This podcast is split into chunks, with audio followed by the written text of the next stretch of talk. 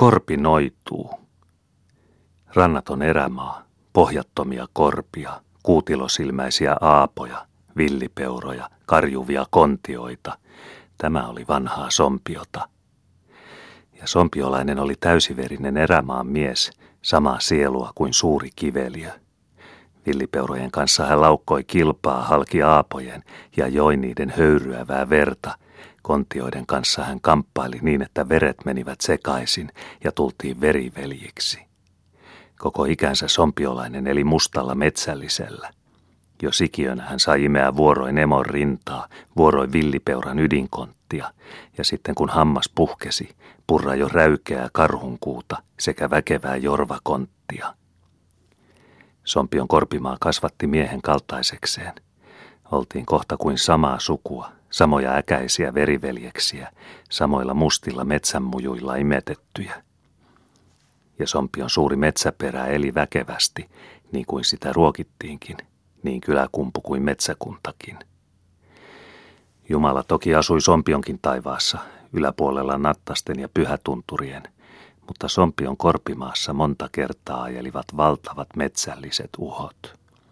Niin kuin taivaan pilvissä vavahtelivat pitkäisen jylinät ja ajelivat pirua pitkin erämaita, niin Sompion kiveliöissä usein temmelsivät väkevät noitavoimat ja myös lennättivät rietasta kautta korpien. Ukonen saattoi jylmätä aapamaissa ja mennä mihin mieli teki mutta kun sompionukko oikein nousi luontoonsa ja rupesi teutumaan, hän pani itse taivaan jylinän vaeltamaan toisia maita. Pitkäinen oli Herra taivaassa, mutta kun sompion väkevä noita oli oikein vimpauksissaan, hän oli Herra maassa.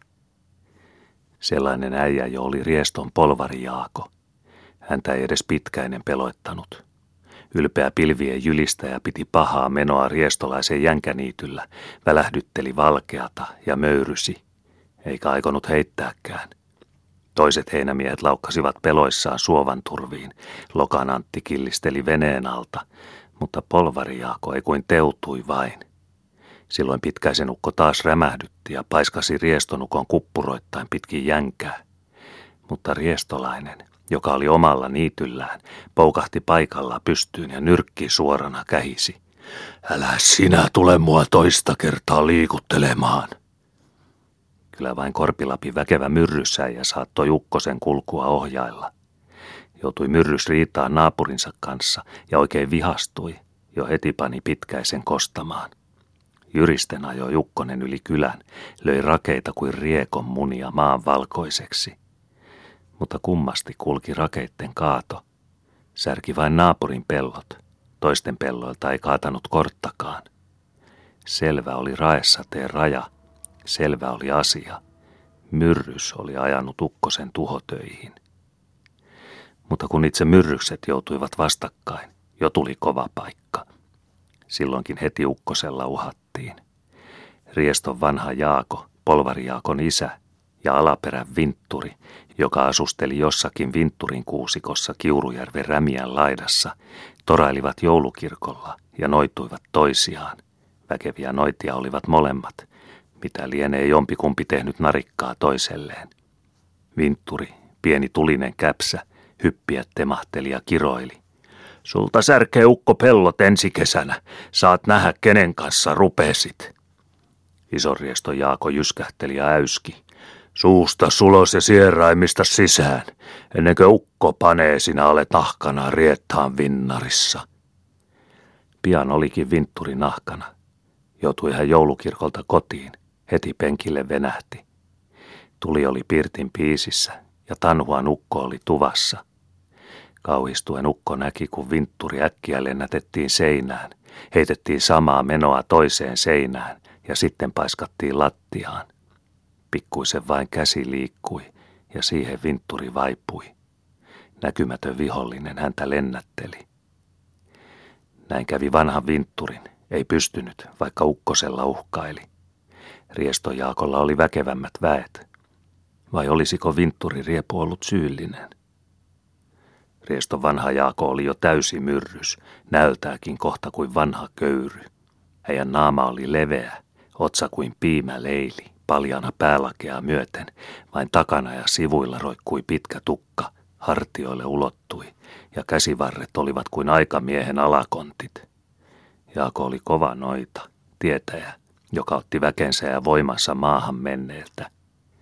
Minkä vainajat olivat vieneet viisautta ja mahtia maan alle, sen Jaako nosti itselleen. Riestonkumun takalaidalla, kotimaan nokassa, suuren aavan rannassa, matalassa männikössä, oli vanha kesähauta, jossa moni erämaalainen oli talvikeliä odotelle levännyt kesän loppunsa. Vainajat oli talven tultua viety kirkonmultiin, mutta kotimaan multiin oli kumminkin jäänyt heistä jotakin näkymätöntä olentoa, haltioita, ja se riitti rieston vanhalle tietäjälle. Jaakoaja kävi usein haudalla. Asiaa oli. Keppi kourassa. Ossurikepiksi ukko sitä nimitteli. Hän sinne mennä kyökytti ja päässä oli kumman näköinen tietäjän lakki. Ei se ollut oikeitten ihmisten pääkappale. Se oli entisen lapinäijän lakkireuhka, neliskolkka, johon Jaako oli kursinut vanhasta vuotakengän varresta leveän kilven. Äijä oli kuin ainakin myrrys, elävä noita, kun hän pääkumarassa, keppi kädessä, seisoi haudalla, seisoi ja nyökytteli päätään. Lakinkilpi pöngötti otsalla ja lakinkolkat leuhottivat sarvina ympäri pään. Haudalla seisoja olisi yhtä hyvin saattanut olla vaikka sarvipää manalainen. Jaako heitti kepin ilmaan, kieppuen se lensi yli haudan, ja hautaa kiertäen ukko kävi sen noutamassa, palaten jälleen samaan paikkaan. Kolme kertaa Jaako heitti keppiä, kiersi hautaa ja haki. Jo hän heitti he haudalle pitkäkseen, mahalleen, niin että lakinkilpi kosketti maata ja keppi oli poikittain sekä kädet rinnan alla. Kauan aikaa äijä äänetönnä makasi kuunnellen, mitä menneet hänelle muistelivat. Asiansa hän heille sanoi ja neuvoa kysyi. Korvasenkin kesähaudoille Jaakolla oli asiaa, milloin vai sattui ohitse soutamaan – Porokotaniemessä, Luiron rannalla, hän käväisi Korvasen entisen äijän leposialla ja puhutteli äijää oikein nimeltään. Käväisi hän samalla kertaa vielä narkipirkkoakin, vanhaa lapinakkaa, kuuntelemassa Korvasen suun niemessä. Haastelivat äijälle myös vanhat riihet, joissa oli pidetty vainajia. Niihinkin oli vainajista jäänyt jotakin olemusta – metsien ikivanhoille asentosijoille ja ristimättömän kansan muinaisille asuinpaikoille Jaako, milloin vai sattui matka niiden sivuitse, heittäytyi pitkälleen. Asennon haltijat kyllä muistelivat, kun oli kuulija, joka heitä kysyi ja ymmärsi. Jaako hyvin tiesi ja sanoi, ei yhtään asentoa ole, mihin ei ole jäänyt haltioita, ja missä ei haltioita ole – Suuren noidan, Akmeelin haudalla rieston noita kävi joka kerta, kun oli Sompiojärvellä kalanpyydössä, sanoi vain haudalle lähtiessään. Annappa käyn Akmeelilta kysymässä. Akmeeli oli jo sadat vuodet mahinut maassa, mutta niin väkevä oli edesmennyt noita, että hänen haltiansa vieläkin asusteli hautakummussa ja heti oli avullisena, kun vanha tietäjä tuli häntä puhuttelemaan. Piru niitä sinulle muistelee, sanoi oppinut koulumestari Jaakolle, kysyen vielä. Onko sanonut, kuinka kauan minä vielä elän? Annappa käyn kysymässä Akmeelilta, sanoi tietäjä, käväisi haudalla ja sanoi. Viien vuoden perästä joulukuussa toimita talos, et jää siitä elämään. Ja Akmeeli puhui totta. Polvariaako oli kova polvari, joka pororaitoineen ajeli kautta suuren metsäperän aina alaperiä ja keminkyliä myöten, ostellen emänniltä voita ja vieden sitä Norjaan, milloin Vesisaareen, milloin Alattioon, milloin Inarin markkinoille. Voileiviskellä monesti vaihtoi jauholeiviskän. Joka talvi Jaako kävi kaupparetkellä ruijassa, toi sieltä jauhoja, toi rahaakin. Yöpaikassa polvari löi ylpeästi paksun kuikkansa lattialle viereensä ja äyskäisi. Kuka minulta varastaa? Noijalta. Niin kuin vanha Jaako, niin polvari Jaakokin kulki kotimaan nokan kesähaudalla menneitä kuuntelemassa. Kulki muillakin haudoilla sekä vanhoilla asentosijoilla. Vanhoissa myllyissä hän haasteli haltiain kanssa. Polvari Jaako oli tietäjä, samoin kuin vanha Jaako – jo etukäteen hän tiesi ja ennusti monet asiat ja tapahtumat, naimiset ja kuolemat ja kaikki, Ruijan kalamiestenkin ja Ivalon kullankaivajien matkan menot ja vastukset. Koko metsäperä tunsi Jaakon ja sanoi, kun olisi polvari Jaako täällä, kyllä se tietäisi. Mutta eipä tietänyt tietäjä polvari aina etukäteen omia matkojaan. Ei ainakaan silloin, kun sattui parempainsa kanssa vastakkain. Oli Muteniassa kovia muoreja, mätkiä, tupitsaakkoja, pekanmarruja, väkeviä noitia, velhoja, ruumiin multien haltioita. Polvarihaakko, välliskö, rupesi torailemaan akkojen kanssa, pilkkasi ja irvisteli heitä, vaikka akat kieltelivät monet kerrat. Heitä se pois, älä rupia minun kanssani. Mutta kun Jaako ei totellut, viimein joku mätkä, musta muori nousi luontoonsa, hyppäsi ja kirvasi ja huusi. Täältä sinä kyllä erkaannut. Ja pian erkaantuikin. Tuli suuri tuulispuska ja tempasi Jaakon ilmaan, ja Veija riepoitti häntä puoli puitten tasalla läpi metsien, lennätti yli posoaavan ja riestonaavan, vei niin, että päätä ja neuvoja humaisi. Ja Jaako heräsi kuin unesta riestorovan laidasta. Se oli noijan kyytiä. Oli muillakin vanhoilla sompion noidilla yhtä kova luonto kuin Mutenian muorilla. Lentämään he panivat, jotkut itsekin lensivät. Pekamarrun äiti oli kahdella olkikuvolla mennä tohistanut yli Kitisenjoen. Mutta pieni Elsa-Kaisa, maahan kiinnitetty pokurin kasvattitytär, oli lennätetty aivan toiseen maailmaan. Oli tyttö ollut kotisellä laidassa lehmiä ajamassa, oli äkkiä temmattu ilmaan ja lähdetty viemään. Mustana kokkona oli rietas tytärtä roikottanut ja hänen oli pitänyt koko ajan nimeä sormeaan. Tohisten oli menty yli Oulun kaupungin ja Lumijoen. Kokkolassa oli tytön jalka kopsahtanut kiveen, kun rietas oli lentänyt kovin matalalla. Voi Jeesus, kun varvas vastas kiveen, oli Elsa Kaisa parkaissut. Ja silloin rietas oli heti hänet heittänyt maahan, oli pelästynyt pyhää nimeä. Ylimaailmasta pudonnut Sompion tytär oli sitten Kokkolassa elänyt löytökaijana, oikein ison talon emäntänä – Rujan kalamiehet olivat hänet nähneet ja kulkiessaan muistelleet Muteniassa. Monella myrryksellä oli jo kova perintöluonto, ja haudoista, maahan menneiltä, he hakivat vielä voimaa, jopa ottivat itse riettaan apumiehekseen. Akmeelin jälkeläinen, Korvasen isonäijän pikkuinen Eeva-Kaisa, oli luonnokas akka jo synnyltään. Akmeeli oli aikoja sitten joutunut Hietaojan tievoihin, mutta hänen henkensä vielä eli ja vaikutti korvasen muorissa. Tuli vähänkin poikkipuoleista. Muorin sauva kohta kiukkuisesti kopsahti lattiaan ja akka kähähti. Akmeelin sukua minä lienenkin. Annappa minä hammasta purasen, totta lauta valtaa leneekin. Hyvin saattoi Eeva-Kaisa kopsuttaa sauvansa ja suurennella.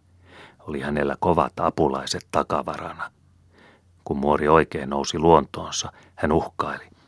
Pitää ottaa koprat kuollehilta, toiset maahan mennehiltä. Jos ei niitä tottele, ottaa hampaat happamilta. Monella myrryksellä oli koprat kuollehilta, hampaat happamilta. Oli ainakin ruumiin mullat, kirkkomaalta arkkuromiskosta otettua, vainajasta jäänyttä valkoista tomua. Oli vielä muitakin kovia välikappaleita kuikassa. Ja hyvä luonto oli. Vanha myrys oli vaarallinen kappale silloin, kun hän nousi luontoonsa ja tuli pirun näköiseksi. Silloin äijän musta mieli läikähteli ja pian olivat riettaat liikkeellä, köyryt ja viholliset, manalaiset, tyhjäläiset, viheliäiset, keijukkaat, kaikki samoja näkymättömiä pahoja henkiä ja manhon väkiä. Ne saattoivat ottaa hengen niin kuin vintturilta – ne voivat lennättää niin kuin rieston polvarijaakoa ja pokurin maanperillistä. Ne saattoivat möykätä niin kuin rieston Mikon pirtissä ja osasivat ne paljon muutakin, mitä vain heille työksi annettiin. Monta kertaa rupesivat marthaat marvimhaan sompiolaista niin, että hänestä tuli kuoleskelija, meni aina vähän päästä hengettömäksi. Noidan, vihamiehen panemat pahat olivat silloin liikkeellä. Riestomikko niitä riepoitteli pois – vielä useammin manalaiset marvivat tulivat yöllä painajaisena vaivaamaan. Joku velho, vihollinen, oli nekin ajanut. Noitien ja kaikkien pahojen ihmisten edellä liikkui etuväki. Päivällä tohahti pihaan, yöllä tuli painajaisena rasittamaan. Haoista tehdyllä uuniluuvalla sellaisia riettaita piti hosua pois, vaikka keskellä yötä, ja sanoa, sivu tästä. Oli harva, jota ei manalainen ollut joskus marvinut. Ei saanut riestonukko yörauhaa kiurun pimeässä kalapirtissä, kun oli suututtanut lokanukon. Riestolainen sai painia pahan, oikein kätheen vastaavan pirun kanssa, niin että selkänahkaa karsi ja hiukset seisoivat päänahassa. Suuri koura otti kiinni ja rutisti. Jo heti raskas kuvatus istui kaksi reisin rinnoilla. Viimein ruvettiin kaksin käsin venyttämään koivista. Ukko potki ja löi, sai käteensä karvaisen kouran, sai viimein isketyksi tulen. Suuri ruma selkä häivähti ovessa. Mutta syyttömään eivät pahat pystyneet, vaikka niitä olisi minkälainen noita lähettänyt. Syyllisiin kyllä pystyivät ja kaikkein helpoimmin varkaisiin, ne kun olivat kaikkein pahimmukset pahantekijät. Niihin sai melkein kuka hyvänsä ajetuksi manalaisia ja vaikka minkälaisia riettaita. Mitä lienee riiminneeta tehnyt, mutta äidilleen hän kanteli, että sodankyläläiset olivat ilkeitä ja pahoja, pitää kostaa. Riiminakka, kauhea noita, kauhtui niin, että ei kuin heti meni loveen – ja rupesi panemaan hengen päälle. Akka takoi vasaralla lautapalasta ja meni loveen ja makasi kuin kuollut. Lautapalaseen kasvoi suuri, komea heinä. Akka heräsi, pyyhkäisi heinän pois ja alkoi taas noitua ja paukuttaa vasaralla ja meni loveen toisen kerran. Nousi jälleen heinä lautapalaseen. Akka heräsi ja sukaisi sen pois. Kolme kertaa Akka vasaroi meni loveen ja pyyhkäisi heinän pois ja sitten sähähti. Raatona on huomenna, kuka on pahaa tehnyt. Menee riiminakka aamulla herättämään tytärtään. Neeta makaa hengetönnä. Muori katsoo häntä, sanoo. Itsessä oli vika. Kovat voimat liikkuivat silloinkin, kun suikinukko riitaantui perinnöistä sisarpuolensa kanssa, ja molemmilla oli äkäinen luonto – Ukko luki raamatusta lujat totuudet. Sillä palkkavaimosta syntyneen ei pidä perimän minun poikani Isaakin kanssa. Näin sanottiin isossa kirjassa, ja taisi siellä olla vielä muutakin. Sinä olet jalka tanttari, mutta me olemme oikeat ja vappaat lapset. Anna Sohvia vaikuttivat ison kirjan sanat, niin että hän tuli aivan erinäköiseksi ja rupesi noitumaan. Sinä kuivetut kuin käki. Älä sinä rupia mun kanssani ripasille, suikki risi raamatun takaa. Mutta akkasen kuin yltyi, huusi vain ja kirvasi. Pirut sinut kyllä nylkevät, tulevana vuonna sinä olet kuin paistettu orava. Jo suikinkin hahmo mustui, ja hänkin rupesi puhaltamaan kamalia manauksia. Suusta sulos ja sieraimista sisään kaikki, mitä sanonut olet. Ennen kuin tuleva vuosi on tällä rajalla, saat nähdä, kenen kanssa olet ruvennut. Tuli kesä. Anna Sohvia jo irvisteli. Et ole voinut mitään. Ei ole vielä talvikaan tullut, suikki vain sanoi. Lähti Anna Sohvia sitten metsää lehtiä riipimään. Tuli ilta, ei akkaa ruvennut kuulumaan ei vielä seuraavanakaan päivänä. Koko kylä lähtee häntä etsimään ja metsä on huutoa täynnä. Viimein kuuluu kaukaa kuukkelimaan takaa kuin naisen heikkoa äänähtelyä. Sieltä, riestolaisen verkkoaidasta, Anna Sohvia löydetään. Sinne saakka on hän taitamattomana mennä tohnastanut halki korpien, poikki monien arojen, rämiäin ja vuopajain, keinotellut yli joenkin, jossa eivät jalat voineet liinata. Ja eukko riepu on aivan surkeana, nälkään nääntymässä ja umpisokeana. Risu on pistänyt terveeseen silmään, tikku vielä silmässä siirottaa. Sääsket ja paarmat ovat syöneet sokean muodon verille ja yhä syövät kuin riettaat henget. Kauhuissaan kaikki katsovat kurjaa olentoa, mutta suikki sanoo, enkö minä sanonut sulle kolme kertaa, älä rupia mun kanssani ripasille. Muutamat myrrykset olivat Riettaan kanssa kohta kuin liitossa, Kettujaakokaan ei liene ollut aivan anhiton, koska sai kettuja niin paljon kuin halusi. Revot juoksentelivat rautoihin, vaikka Jaako oli sinne paiskannut navetan taakse tunkiolle. Paavon Matti oli semmoinen vosna, että meni Sodankylän vanhaan kirkkoon ja makasi siellä yön, kynnys pääkorina. Ei äijä kauhtunut, vaikka kirkon lattian alusta oli täynnä vanhojen noitien ja pappien, lappalaisten ja kaikkien luita, viidettä korttelia pitkiä, oikein ruokamiehen alakonttejakin. Moskunolli oli niitä mitannut. Pääkallot ja konttiluut kolisivat koko yön ja koputtivat lattiaa. Kuului vielä puheenpolinaa, kun köyryt ja manalaiset pimeässä nahisivat. Suomea ja Lappia ne puhuivat, jotakin kristityn veren haisemisesta. Mutta Matti ei pelännyt, makasi vain hiljaa lattialla, ja kirkon kynnys oli pääkorina. Metsien myrrys nosti joskus itse kontion tappelemaan puolestaan. Samoja metsäläisiä hän oltiin, vaikkapa veriveljeksiä – Käyttäköön kontio nyt kovia kouriaan ja hampaitaan hänen avukseen. On käyttänyt niitä vastaankin. Ja metsä oli kuuliainen. Auttoi kun pyydettiin. Tarvitsiko kiurunäijän mennä viilaamaan tanhuanaapun ruunan hampaita niin, että äijän iso ori saattoi repiä ruunan aivan ruville, eikä tylsähampainen ruuna pystynyt puremaan vastaan? Mutta kävi kohta kontio samoilla metsälaitumilla ja repäisi kiurun ori jorvakontista lihat luita myöten, haukkasi vielä ison kappaleen lapaharjasta. Aapu, vanhan vintturin oppipoika, sai hyvin kysellä kiurulaiselta. Vieläkö viilaat ruunan hampaita? On metsässä isojakin orhiita, vaikka sulla on kaksitoista korttelia. Mutta kun sama aapu riitaantui Arajärven Pekan Marrun kanssa – Marru suuttui, kun väärtinä ruokittu aapu pöydästä päästyään sylkäisi vasemman kainalonsa alatse. Siinä jo taas karhuilla uhattiin. Pieni aapu temahteli kohta orsiin ja kiljui kontioista, mutta iso marru, raikas muori, poukutti myös jalkaa lattiaan, sylki ja karjui. Jonka jalka kovemmin kopsaa, se pärjää. Sinun ja sinun akkas syö karhu pankulla. Kohtapa söikin Tuli karhu ja kaatoi kaksi lehmää Tanhuan kujan suulle. Ajoi vielä aapun akkoineen Pirtin pankolle. Äkäinen noita oli Tanhuan aapu, mutta taisi luonto ruveta jo vanhana vaipumaan.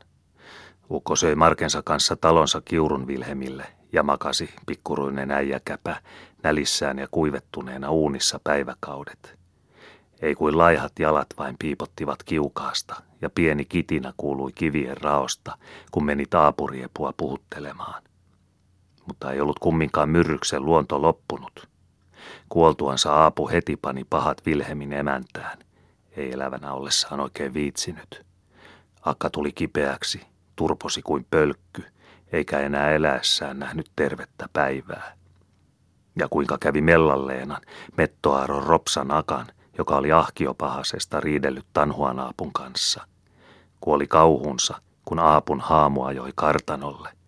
Kuoli vaikka oli niin valtava muori, että isomuksia vaimoihmisiä aina verrattiin. On kuin Mellan Leena.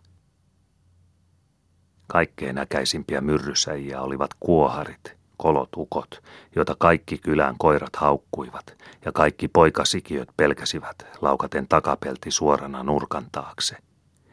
Kovat olivat ukkojen virkaneuvot, terävä puukko ja kamalat sanat, pihet ja kalkut, terva ja tulinen rauta.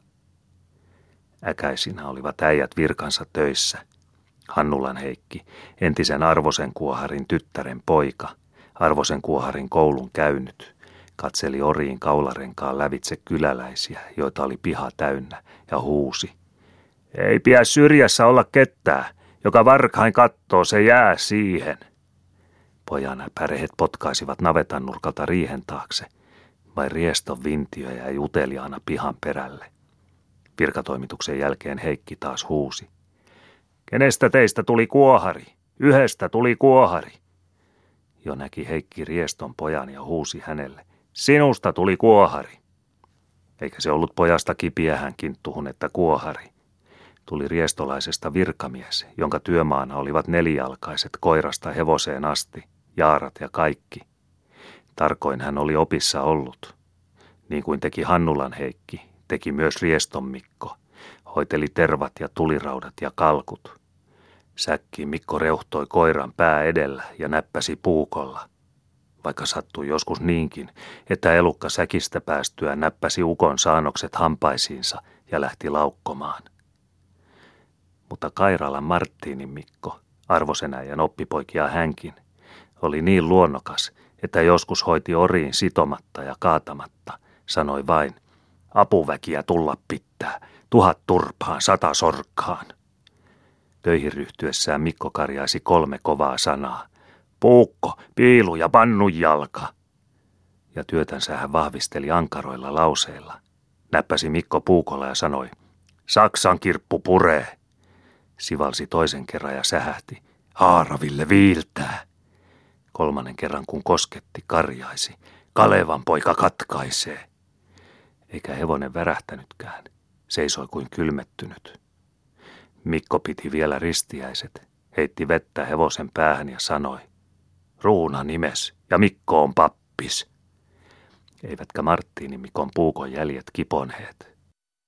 Oli erämaassa vielä taikureita ja pikkuvelhoja, paruttajien panijoita, korttojen lähettäjiä, katteita ja kuutilosilmiä ja kaiken kaltaisia pahansuopia, kademieliä, jotka tuottivat naapureilleen monta pahaa ja saivat niitä taas takaisin – monesti lisättyinä. Samat korven noitavoimat heissäkin asuivat ja vaikuttivat. Kuutilosilmästäkin killisteli pieni metsäpiru, joka oli päässyt asennoille ihmisen sieluun. Miksikäs oli kristittyä sikiötä imetetty kolmena helatuorestaina. Kun kuutilosilmä sai vain katsahtaa toisen omaa, se heti korttui. Muutamat kademielet olivat niin kortollisia, että panivat pahoja sekä kosketellen että katsoen, vieläpä kuuloltakin. He sanoivat vain jotakin, taikka tekivät, ja heti oli asia pilattu. Sellaiset olivat jo kohta koiran kettä ja käärmeen kuuta. Oli kyllä muutamia ihmisiä, jotka eivät varsin tahtoneet pahaa, mutta kun oli äkäinen verenkulku, silmä oli paha ja teki pahat. Mutenian Antin Marru sanoi, en minä ole paha, vaikka on paha silmä, Kuutilosilmän pilkistys nousi niin syvistä hetteistä, ettei ihminen itsekään tietänyt. Korpi pani korttoja, Korpi osasi ajaa niitä poiskin. Kortolliset panivat, kortetut ajoivat takaisin, usein vielä kahta kovempina. Mutenian Hannun Elli työnsi yöllä navettaan tuodut likaiset paidanalliset tuleen manaten. Tiiot tietäjille, taijat taikurille, tietämättömille ei mitään. Keuhkonsa kielryköön, maksansa maatukhoon, mitä mielessä on. Korttajan tavaroihin kortot ajettiin, karjaan kaikkein helpoimmin. Ajettiin toinen kerta, sati korttajaa ei heittänyt. Mutta koetti kortollinen kolmannen kerran. Silloin pantiin hengen päälle. Ja silloin tuli armoton loppu. Suuri erämaa, musta korpi, oli aina armoton – se ei säästänyt ketään, ei ainakaan heikkoa. Kova luonto ja luja nyrkki, käsivarren voima ja terävät hampaat olivat parasta armoa. Kenellä ne olivat, hän parhaiten pysyi pystyssä. Hän ei tarvinnut armoa, hän sai olla niin kuin halusi. Sai olla, kunnes kohtasi vielä verremmän. Vanhoissa noidissa, kuohareissa ja myrrysäjissä kuohui erämaan veri ja armoton henki kaikkein väkevimpänä. Pitkätukkainen nelisarvinen äijä, joka katsoa tuijotti leveään saapasvarsikilven alta ja käydä köntysteli metsissä ja makaili vanhoilla haudoilla, oli elävä kappale elävää erämaata, nostettu kaksi jaloin liikkumaan. Sama hänelle asusteliko savuisessa hirsikömmänässä kyläkummulla vai möyrikö ahtaassa hakokömmänässä luppoisen kuusen tyvillä. Väkevin noita oli kuin aapojen kiilusilmäinen rimpi, jonka mustista pohjattomista syvyyksistä puhaltuivat korpimaitten tummat usvat Jumalan kirkkaaseen päivään. Oli rannattomassa aavassa pohjattomia rimpiä ja hetteitä, oli erämaassa noitia ja myrryksiä – ja ilmassa liikkui köyryä ja riettaan henkeä kuin sääski pilveä. Kaikki mustien tutkimattomien syvyyksien kummajaisia, joita hallitsi sama väkevä alkuvoima.